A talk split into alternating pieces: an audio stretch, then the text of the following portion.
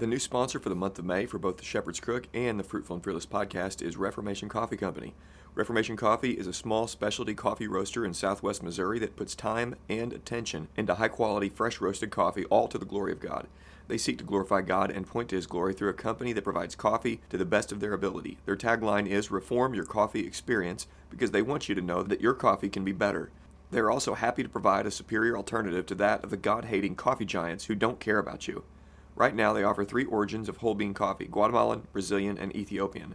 They recently started offering 5 pound bulk coffee beans for churches. Email them at reformationcoffee at gmail.com for more details. You can visit them at reformationcoffee.com, on Instagram at Reformation Coffee Company, and on Twitter at Reformed Coffee.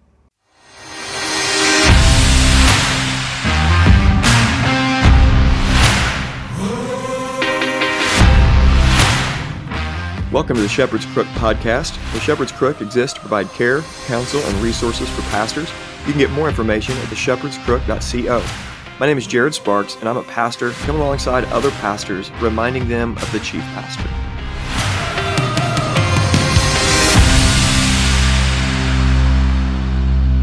Welcome to the Shepherd's Crook podcast. I'm excited to have back my good friend and fellow pastor at Christ Church Carbondale, Andy Claud. How's it going, man? Doing great. How are you? Doing good. You're looking good, man. What have you been doing today? Your, Well, your chef life, living the chef life today? Living the chef life. Uh, Mm-hmm. just uh, yeah, working at the cafeteria, making food for kids. Awesome. Very cool. Well, we're having a special conversation today, and one that we have needed to have. And for our church, we want to equip some people from our church as they're thinking through these issues of, of specifically covenant theology, trying to answer the question who are the people of God, and therefore who receives the visible entrance sign to the church of baptism. And we're going to be talking through that, working through that today. And we are going to be talking about implications of covenant theology, but primarily talking about who are the people of God and what do the scriptures say when it comes to this thing called baptism? Is baptism for only those who uh, repent and believe, or is it for those who repent and believe and their entire households, including the infant children? And so we're Baptists, and we wanted to lay out why we're Baptist, and we think we're going to have. Well, I mean, I we think these are compelling points, obviously, but we think it's going to be uh, really some good food for thought for you as well. And honestly, there's a lot of people recently over the last year and a half, and I think because we are seeing a swing and, and back to understanding a household economy and the value of the household. But I've seen so many Baptists that have recently become Presbyterians. So Jared Longshore, um, my friend Mason, years like five years ago, um, Zach recently from our church, um, our friends Brian and Lexi, and and some people out in Ogden. Uh, who? Anybody else? I, I can't tell you, but we, we got we got Hank Falk, so Okay. it came from Yeah, Presbyterian Church. Yeah, became that's right. So He- I count that as a victory. That's right. We, we got Hank Falk. So, Hank, shout out to you, brother. So, we're going to work through some of these issues, and I just jotted down six reasons why I'm Baptist, and we're going to work through these and bounce these back and forth. And Andy has got a lot of really helpful insight, and we're going to work through um, these reasons, and then uh, along the way, we'll probably chase some tr- uh, some rabbits a little bit.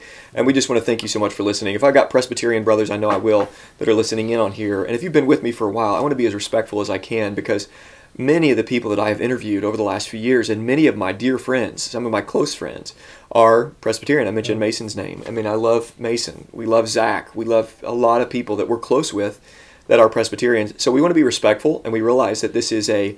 Uh, we're not saying that this is a, this is a, an issue of uh, salvation. My goodness, uh, where we have bro- brothers and sisters in Christ across the aisle of Presbyterianism, but this is a significant uh, enough issue that is an, a sectarian issue where uh, Presbyterians gather with Presbyterians and Baptists gather with Baptists, and we can learn from one another and we can joke with one another. But it it has been a divisive enough issue that we've had to have our own assemblies. We've had to have our own gatherings, and it's a frustrating thing.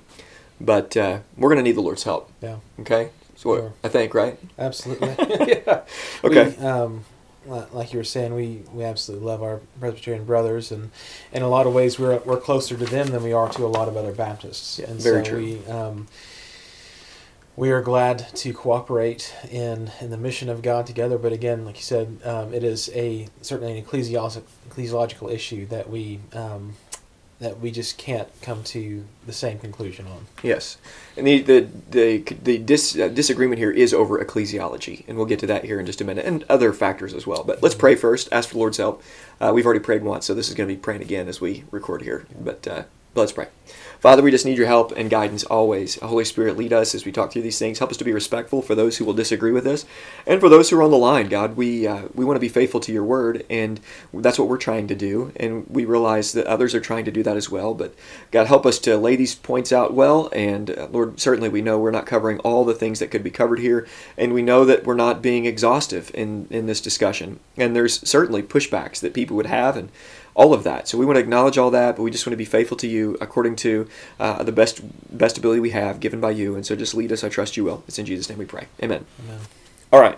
So these are not necessarily in sequential order, but a couple of these do build on each other. And the first two points that we're going to be talking about here do just that. They build on one another. And so the first reason that I'm Baptist is because Jesus describes his family very clearly. Who belongs to Jesus' family? Now, when you're thinking about the New Testament and the Old Testament, and we talk about things like households, Presbyterians talk about households all the time. They're talking about the five household baptisms in the New Testament, talking about the importance of households.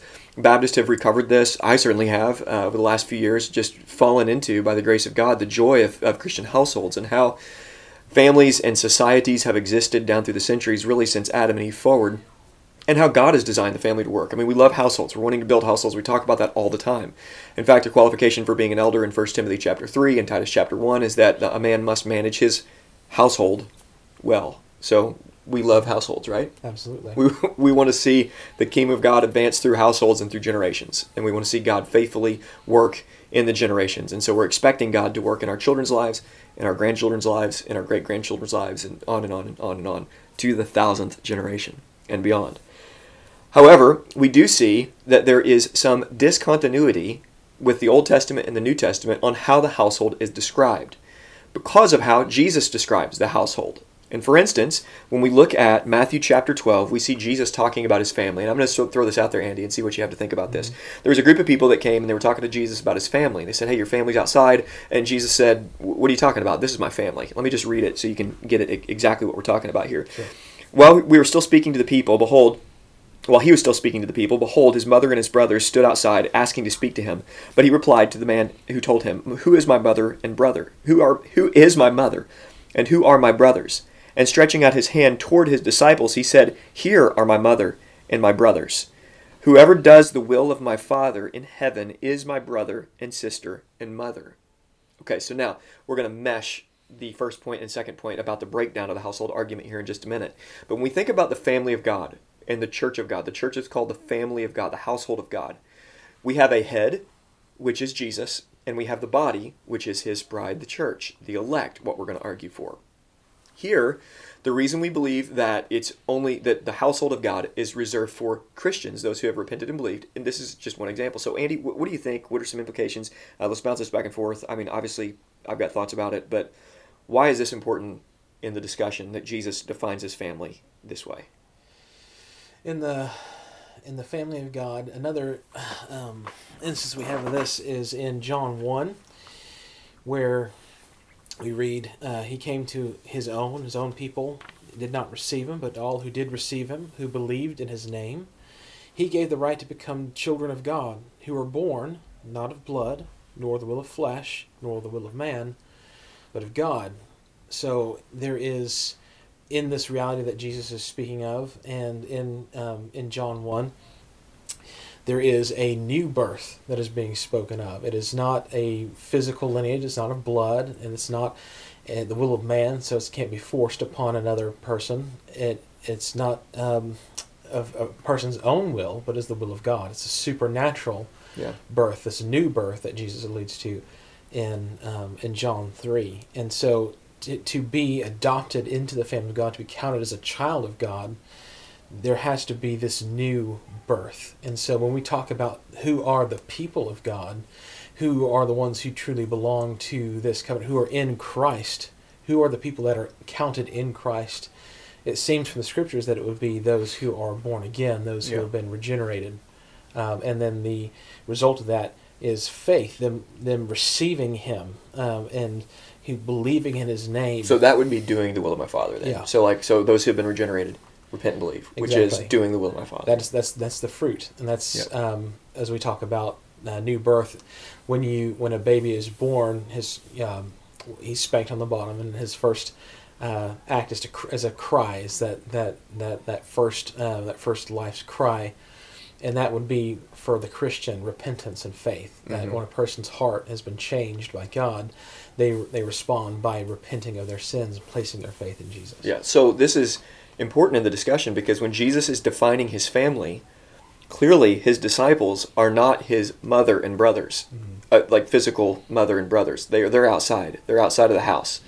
And yet Jesus is saying, This is my family. And he's giving us insight into who his family is. He's defining his family, and his family are those who do the will of his heavenly Father.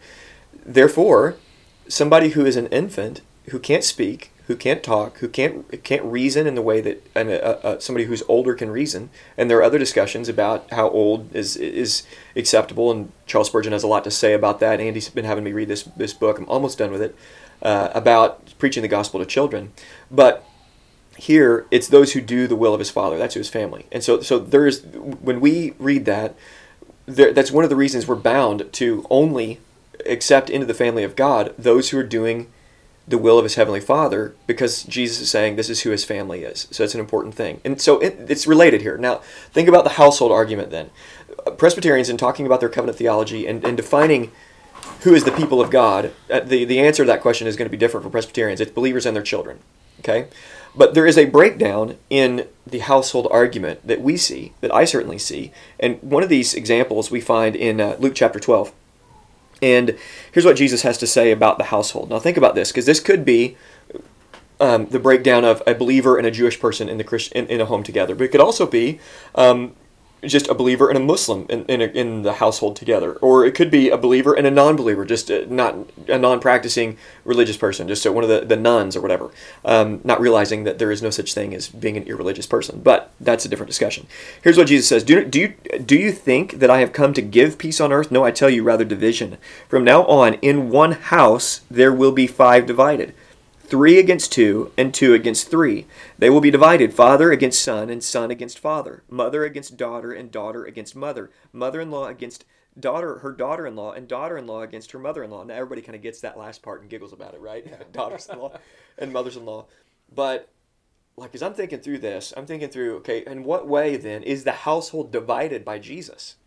Because in the Presbyterian understanding and in a classic covenantal theology framework, a a believer in the home qualifies the rest of that household to be baptized, to get the covenant sign. So they go to Acts and they, they go to the New Testament and say, look at these five household baptisms.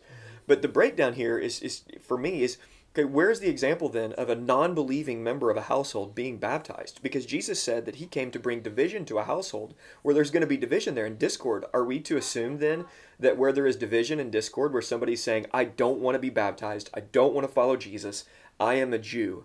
I am a Muslim. I am an. Uh, uh, I follow Islam. Therefore, I'm not going to be baptized. According to classic covenantal theology, that would require that whole household to be baptized.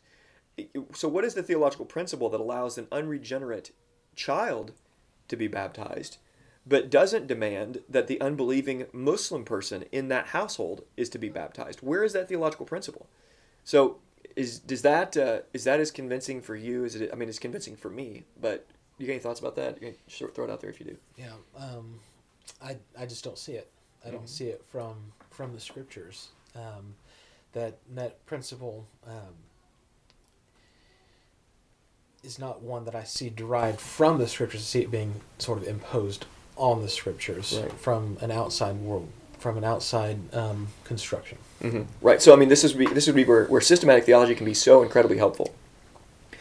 And covenant theology is so difficult. I mean, there are fractures and fissures between those who are in the 1689 federalism camp, and there's Mhm. fractures and fissures between those who are uh, in the more covenantal, historical, Presbyterian covenantal uh, covenantalism camp. And a good example of that would be where Owen is a a Paedo Baptist, and yet he has differing understandings of one covenant and two administrations of that covenant. Uh, and so he, he's got There's there's differences. So covenant theology can be really really difficult.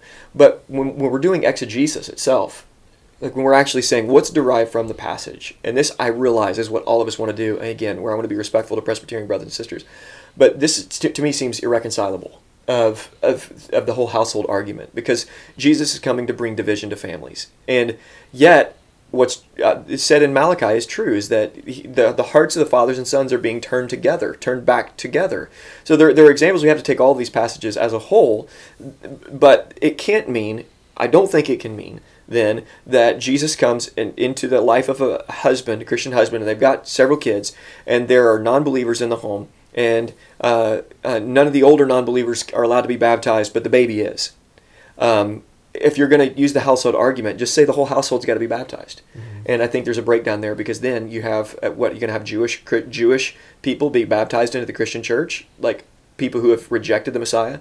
Uh, you're going to have Islamic people, or you're going to have atheistic people that are in a Christian house, Christian household that are going to be baptized. And I think that household argument breaks down, and this is one of the passages where I see that there's a breakdown. Yeah. Now there would be some who would be insistent that um, that there is a consistent application uh, of this principle, and that the that the wife um, would be sanctified by the mm-hmm. belief of the husband, and children uh, likewise, likewise as well. Right, which and is First Corinthians. Like that's there's those passages there. Yeah, and although that's not the the majority view within the Paedo Baptist camp, there would be some who would insist on um, consistency there, um, almost out out of a reaction to um, this this. Uh, accusation of being inconsistent. Mm-hmm. Um, but at the same time, in in the New Testament passages where you have these um, household baptisms, um, you see the gospel is preached to the entire household um, in instance, and they they receive with joy the, the word that's preached to them and are, and are baptized. You see, there's not a single instance of these uh, household baptisms where it, it, it, it's not explicit or can be inferred that the gospel is not received by the by the entire household who is who is being baptized. So there is not an instance where an unbelieving um, member of a household is baptized, and that that cannot be proven from the scriptures. So yeah, it seems like that the outside system, like I said, is is coloring how those those passages are being read because you can't infer that just by reading those yeah. passages. Yeah, and I think I think with that, you know, in, in, the argument about continuity, discontinuity the covenants, and how do we understand the Old Testament and the New Testament, and how they relate to one another, what has continued, what has discontinued. Um, one of the arguments that I hear is that the scriptures have to explicitly, yeah, there's no, there's not a single infant that's baptized in the New Testament, but also uh, there's never an explicit passage saying don't baptize an infant. And yet, I think there are passages that differentiate the household and say that there's a, a fundamental change of how we understand the household. There's a shadow household which is the family unit, and there is a greater household, which is the household of God. Yeah. And there's one that's superior to the other. There's ones that there, there's one that a believing person in a household is a part of, and the unbelieving people in that household are not a part of. Mm-hmm. One has Christ as their head, and the others don't have Christ as their head. And so we see those distinctions in the New Testament, and we think they're pretty clear. And that's why we think that there is clear evidence as to why we don't baptized non-believers or those who have had no repentance to faith expressed no repentance to faith and in fact the same principle again you know like if you're going to uh, be consistent with covenant theology and i think doug wilson and, and folks that follow him are with paedo communion mm-hmm. then why withhold communion for the, from those that have been baptized and what is again the theological principle that would withhold communion from one that has not expressed any not has, has not received the word or appealed to God for a clean conscience in baptism, and yet uh, has been baptized, why not receive them to the table? And so there's there's consistency and inconsistencies that we see there that uh, that we think can be answered in better ways. To say there there has to be repentance and faith. And one of the things that is important for us to address, uh, Baptists don't believe that the visible church is pure. Mm-hmm. There, there's a there's wheat and tares that go together. Of course. So can we affirm that? Yeah, absolutely. Okay.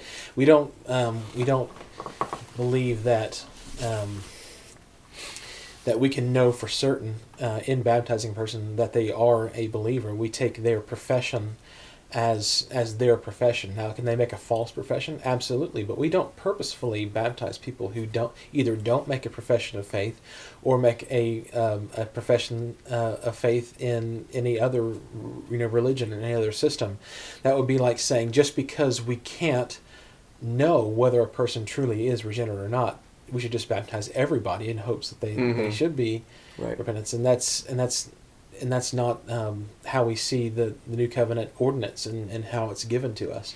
Because Presbyterians fully agree with us on people that are older. Absolutely. I mean, there's a full agreement, 100% agreement. uh-huh. The, the issue is then, well, then why are we going to do that with children? Yeah, the the idea is that um, it's not that we are or are just trying to make sure that um, people are getting baptized one way or the other. That um, they're going to be regenerate or not, and we don't have any say over that. So why don't we just do it? Is not consistent with reading the, the, the commands of the New Testament. Um, repent and believe, Mhm. um, and be baptized, uh, every one of you, because every instance that we have uh, of baptism in, in the New Testament is is of of repentance and faith. It's it, it, it, it follows a repentance of sin and a confession of Jesus as Lord, and is in itself a, a sort of profession. Um, so, to say that just because we can't ensure that every person who has been baptized as a believer doesn't give us the um, the freedom to just say because we can't ensure that let's just throw the whole idea out the window and Mhm. baptize everybody. Yeah. Yeah, and, you know, in this passage in Acts, it's pretty clear, and there's been argument back and forth about this from Presbyterians and Baptists for, I mean, hundreds of years. But in Acts chapter 2, here's what it says So those who received his word were baptized, and there were added to, uh, to uh, added that day about 3,000 souls. Now, earlier in the passage, it says, Repent and be baptized, every one of you, in the name of the Lord Jesus, in for, for the forgiveness of your sins, and you will receive the gift of the Holy Spirit. For he, the promise is for you, which would be the Holy Spirit, is for you and for your children, and all, all who are far off, everyone whom the Lord our God calls to himself. And Presbyterians want to say, see, and for your children, and for your children, and for your children. And here we want to say, yes, and for your children, whom the Lord calls to himself. Yeah. And, and that's the key thing here is that if, if you're going to be consistent about believing that there's covenant succession, then just go ahead and say that every single Christian is promised that every this is again if you're if you're a Presbyterian, say every single Christian is promised that every one of their children will be saved. And that is a, a, a difficult thing to think through when you understand that there are I mean th- this was one of the issues with Puritanism in, in New England is you didn't have a succession of believing children. You had what they called covenant children, but they were not believing children. And eventually, what's what's happened in our country is there's been a waning of Christianity, and that was seen very early on in the Christian in the, the this, this experiment in America from these early English Puritans. And even in the Puritan family, you have generations that you know this is what this is what uh, uh, Jonathan Edwards dealt with, and his grandfather, uh, I forget his dot. Uh, oh gosh, what was his grandfather's name? That was uh, he took over for his grandfather in Northampton. Oh, I'm not sure. Oh goodness, I just had Jordan was just reading this biography. But long story short, uh, the emphasis is receive the word. We're baptized. And that's that's what is compelling to those who are on the Baptist side, like ourselves, is that we see that and it's like okay, so reception of the word is before being baptized. Yeah. And what is baptism but a declaration, a demonstration of union with Christ? It's a demonstration, visibly, of Jesus' life, death, and resurrection, and an individual being united to that life, death, and resurrection. We don't put non-repentant, non-believing adults there, and it's our it's it's our understanding that we are not to put unbelieving, unrepentant children or infants there as well, or Yeah. there either. Um, I'm, uh, can I read a quote from that book that I'm having you read? Uh, Yes. Spurgeon on on uh, Spurgeon writes of this particular text. Stoddard. Um, Stoddard was his last name. Stoddard, okay. Yeah, was his last name. So, sorry. Well, Spurgeon wrote of this particular text, uh, but but it is written, saith one, that the promise is unto you and to your children. There never was a grosser piece of knavery committed under heaven than the co- than the quotation of that text as it is usually quoted. I have heard it quoted many times to prove a doctrine which is very far removed from that which it clearly teaches. If you take one half of any sentence which a man utters and leave out the rest, you may make him say the opposite of what he means. What do you think that text really is? Uh, the promise is to you and to your children and to all that are afar off, even as many as the Lord our God shall call. This grandly wide statement is the argument on which is founded the exhortation, Repent and be baptized, every one of you. It is not a declaration of privilege special to anyone, but a presentation of grace as much to all that are as far off as to them and to their children. There is not a word in the New Testament to show that the benefits of divine grace are in any degree transmitted by natural descent. They come to as many as the Lord our God shall call, whether their parents are saints or sinners. Yeah, amen. Yes and amen. Which then, as many the Lord our God calls, and then when they call, they do the will of their heavenly Father, which is repent and believe. Exactly. And so then, boom, family, family of God. That's who's in the family of God. Yeah. And so, the next point of reasons why we're a Baptist, number three, why I'm Baptist, is the book of Galatians as a whole. And this would be the natural conversation that, that Paul, through the inspiration of the Holy Spirit, would connect the dots between circumcision and baptism. Now, if you're not familiar with the discussion, the entrance into the New Testament church is through repentance and faith, and then that's demonstrated visibly by baptism. And that's typically understood, even according to London Baptist Confession and most historic Baptist confessions, that is the visible entrance into the local church. So, into the visible church. And Presbyterians, in their covenantalism, see circumcision and baptism as a one to one, but it's a better one to one. For instance, circumcision was only for males, baptism is both for males and females. So there's things that are better about baptism than circumcision, but there are things that are there there's a continuity there in their understanding of the covenant sign of being the people of God. And so they say Abraham believed and his whole household was circumcised whether there was faith or not. That's the argument. Therefore uh, in the in the new testament the household principle continues and the, whoever believes then the whole household should be therefore baptized. However when the discussion about circumcision is dusted up and the, the fight is on in the New Testament, what's happening in these cities in the book in, in the book of Galatian, uh, Galatia, in the area and region of Galatia, you have these four or five cities that are together and you, you have these arguments over circumcision happening. And paul does not say hey guys you've been baptized. Okay? So there's the one-to-one. What does he do when he talks about circumcision well, it's important, and uh, Romans chapter 2 does this, talking about the circumcision of the heart. And, and it's, it's a fulfillment of even in the book of Deuteronomy and this discussion about circumcise your hearts. And people can't do that. You cannot circumcise your heart. God has to do that. That's what it means to be born again. But here in Galatians, in the book of Galatians, let me, let me turn there. It's always hard for me to turn as I talk. But Walk that- and chew bubblegum at the same time. yeah, I can't. I, for some reason, I can't do that. Uh, and now I've got to actually look at the passage. It was in uh, chapter five. Um, here's what he says: For through the Spirit, by faith, we ourselves eagerly wait for the hope of righteousness. For in Christ Jesus, neither circumcision nor uncircumcision counts for anything, because you've been baptized. Okay, it doesn't say that. There's not this connection in the New Testament, in the book of Galatians, where he's like, hey guys, look, baptism is just so much better than circumcision. What does he actually point to? Well, here's what he says Circumcision nor uncircumcision matters for anything, but only faith working through love. The issue with with what's going on in the cities of Galatia in, in the New Testament church early on was over the issue of faith.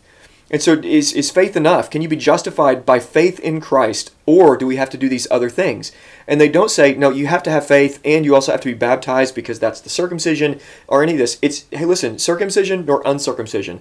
That's that's a different category of conversation here. What, what I want to talk to you about, is, it's like Paul saying this, is faith. I want you to believe in the Lord Jesus Christ and be saved. And so, in the natural place for this conversation to happen in the New Testament, in the book of Galatians, it doesn't. It has everything to do with faith, about being circumcised of heart, about being born again, about being regenerated.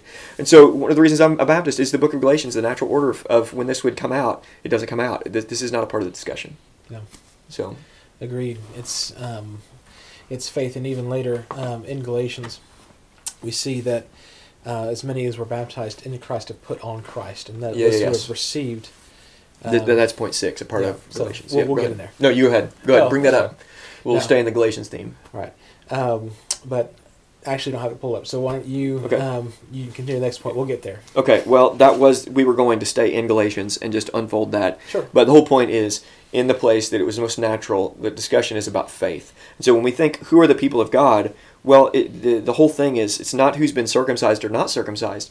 Therefore, it's not in who's been baptized or not been baptized. Mm-hmm. It's who has faith in the Lord Jesus Christ. And if you have faith in the Lord Jesus Christ, then visibly you can go to the to this this ordinance, to this act that demonstrates this union with Christ between a person, an individual, a sinner who has now become a saint in the Lord Jesus Christ and now is showing everybody visibly demonstrating that they are now united as a sinner and saint to the Lord Jesus Christ. What Christ did for that person is is demonstrated by them doing the will of their heavenly Father. Yeah. And so that's I think incredibly compelling. And uh, I th- here's the thing: I know that a lot of Presbyterian brothers and sisters are going to be like, yes, yes, and amen to a lot of this stuff, and yet they're going to disagree on some of the things we've laid out before. But minimally, like okay, Presbyterian folks, um, certainly you see where we're coming from, right? I mean, I see where you're coming from.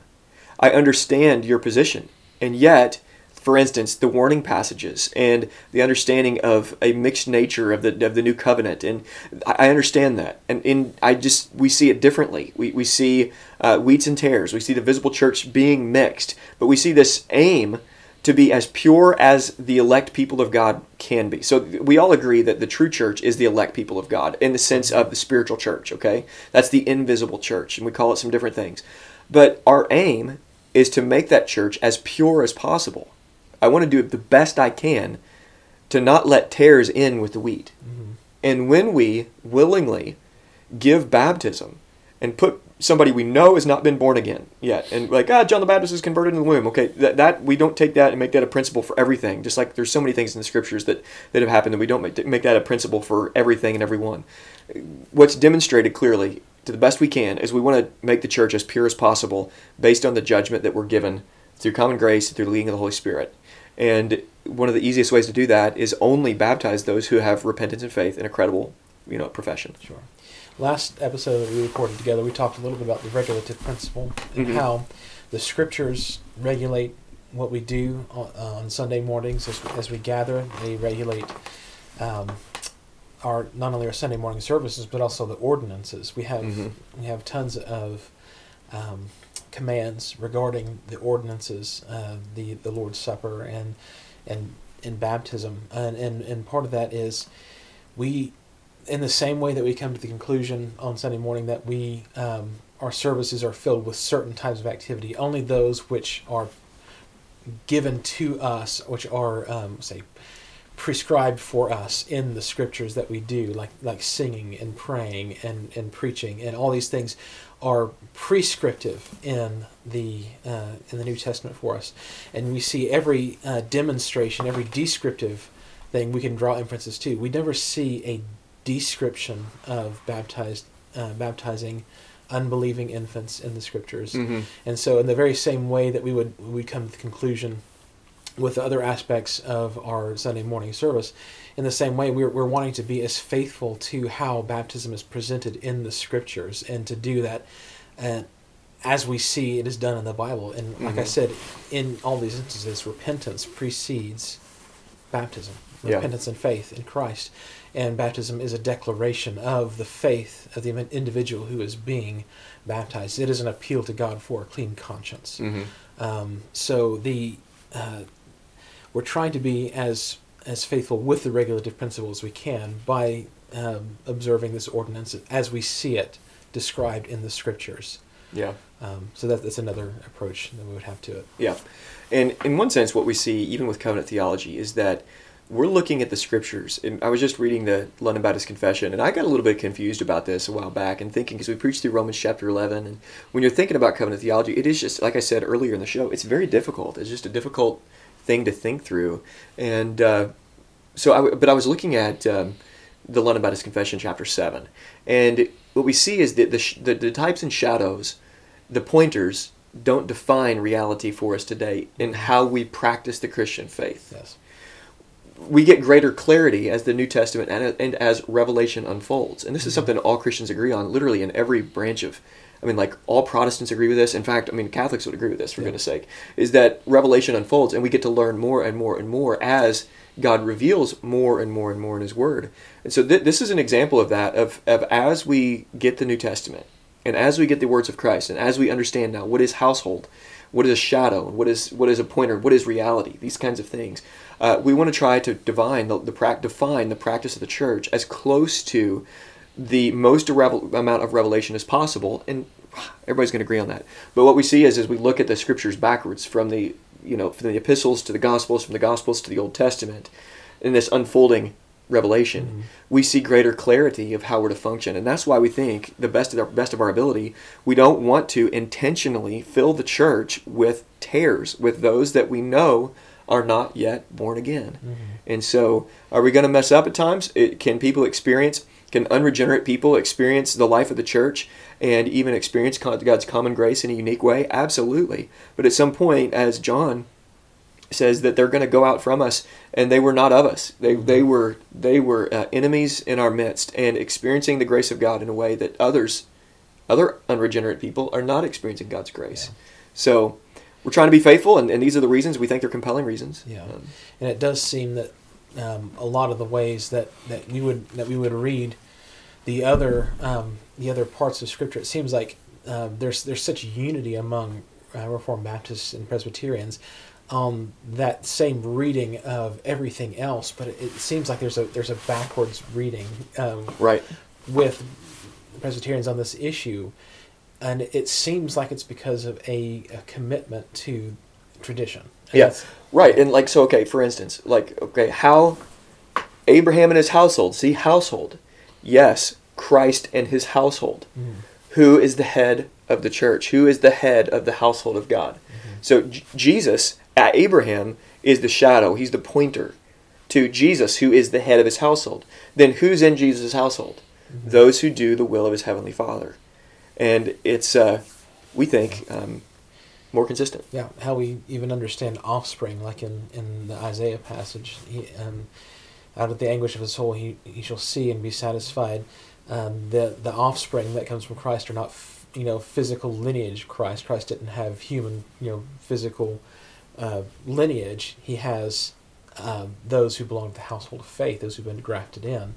Um, we have that that those who have been born again, those who have been um, elected from from all time, those who belong to Christ um, are, are are his are his lineage, not not physical descendants. Mm-hmm but um, spiritual descendants. Yes.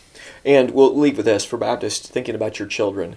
One of the compelling things about covenantalism in the Presbyterian sense is you love your kids, right? Mm-hmm. And you want to lay hold to as many promises that God gives us. And we should lay hold to every promise that we have in God's word for us. But we don't want to try to, to lay hold of promises that aren't necessarily given to us or give any sort of false hope to our children in any way. But we are all commanded to raise our children in the discipline and the instruction of the Lord. And so we're going to give them the law, we're going to give them the gospel, we're going to teach them the precepts and principles of the Lord. And when the Holy Spirit comes to work, and I expect, as a Baptist, every one of my children to walk with the Lord. That's my, I, I expect that. There's 7.5 billion people in the world. Mm. And the three children that are in our home, Lord willing more, have been given to us for a reason. And without sounding arrogant or prideful, um, it is God's grace that He put them and their souls in our home. Yeah. It's God's grace that He put them in a community of people at our church that love Jesus, that are going to that are united together and helping each other raise them up the way God would have us. And we're going to expect that our children are going to become our brothers and sisters. Yeah. Like that's that's the, the chief end is we're praying them into by the grace of God the family of God. There's tremendous anxiety as a parent in in thinking of our children. Did I did I do everything right? Did I say everything right? And the the impulse to say, uh, as some have said, we're we're going to heaven and you're and you're coming with me, um, whether you like it or not, um, is appealing because it it that's what we want. We want to see our kids in heaven. We want to see them love and know Jesus Christ, but just their their physical birth does not secure that. Mm-hmm. And what what we just read in John, that it is not um, by by blood, nor the will of man, nor the will of flesh. So I, no matter how much I long to say, you are certainly coming with me to heaven, and there's nothing you can do about it. I am not the one who draws. Yeah. I am not the one who gives people to the Son, who He will never lose. That is not me. I have to trust that God is going to be God to my children, the same mm-hmm. way that He was God to me, that He drew me. And yes, they have been given tremendous advantage, much like the Jews. They've been placed in a position where they have the oracles of God, Mhm. where they are they're hearing. Uh, faith comes by hearing, and hearing the word of God, they've been placed in a position where um, they will be hearing the word of God on a daily basis. And when they rise up, when they when they go on the way, when they lie down, all these things, they will be taught the word of God. And They'll have a tremendous advantage because faith comes by hearing. But at the same time, it is God who grants faith. It is God who grants repentance, and nothing I do as a father can secure that for my children. Yeah. I have to trust God to be God for my children, to save them as He saved me, hmm and as He saved my parents and my siblings. Yeah. Um, and if one of my children goes astray, which would be the the biggest heartbreak I could ever endure as Mhm. a person, that would be in spite of how we Yeah. work. That would be in spite of the situation that they've been placed in.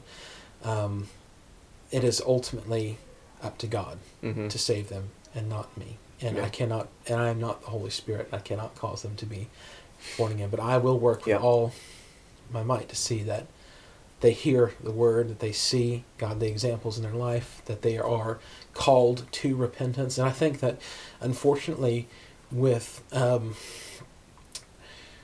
with some um, sects of Paedo-Baptists, there is such a de-emphasis on regeneration. There's Yeah. such a de-emphasis on Right. All you can do is apostatize.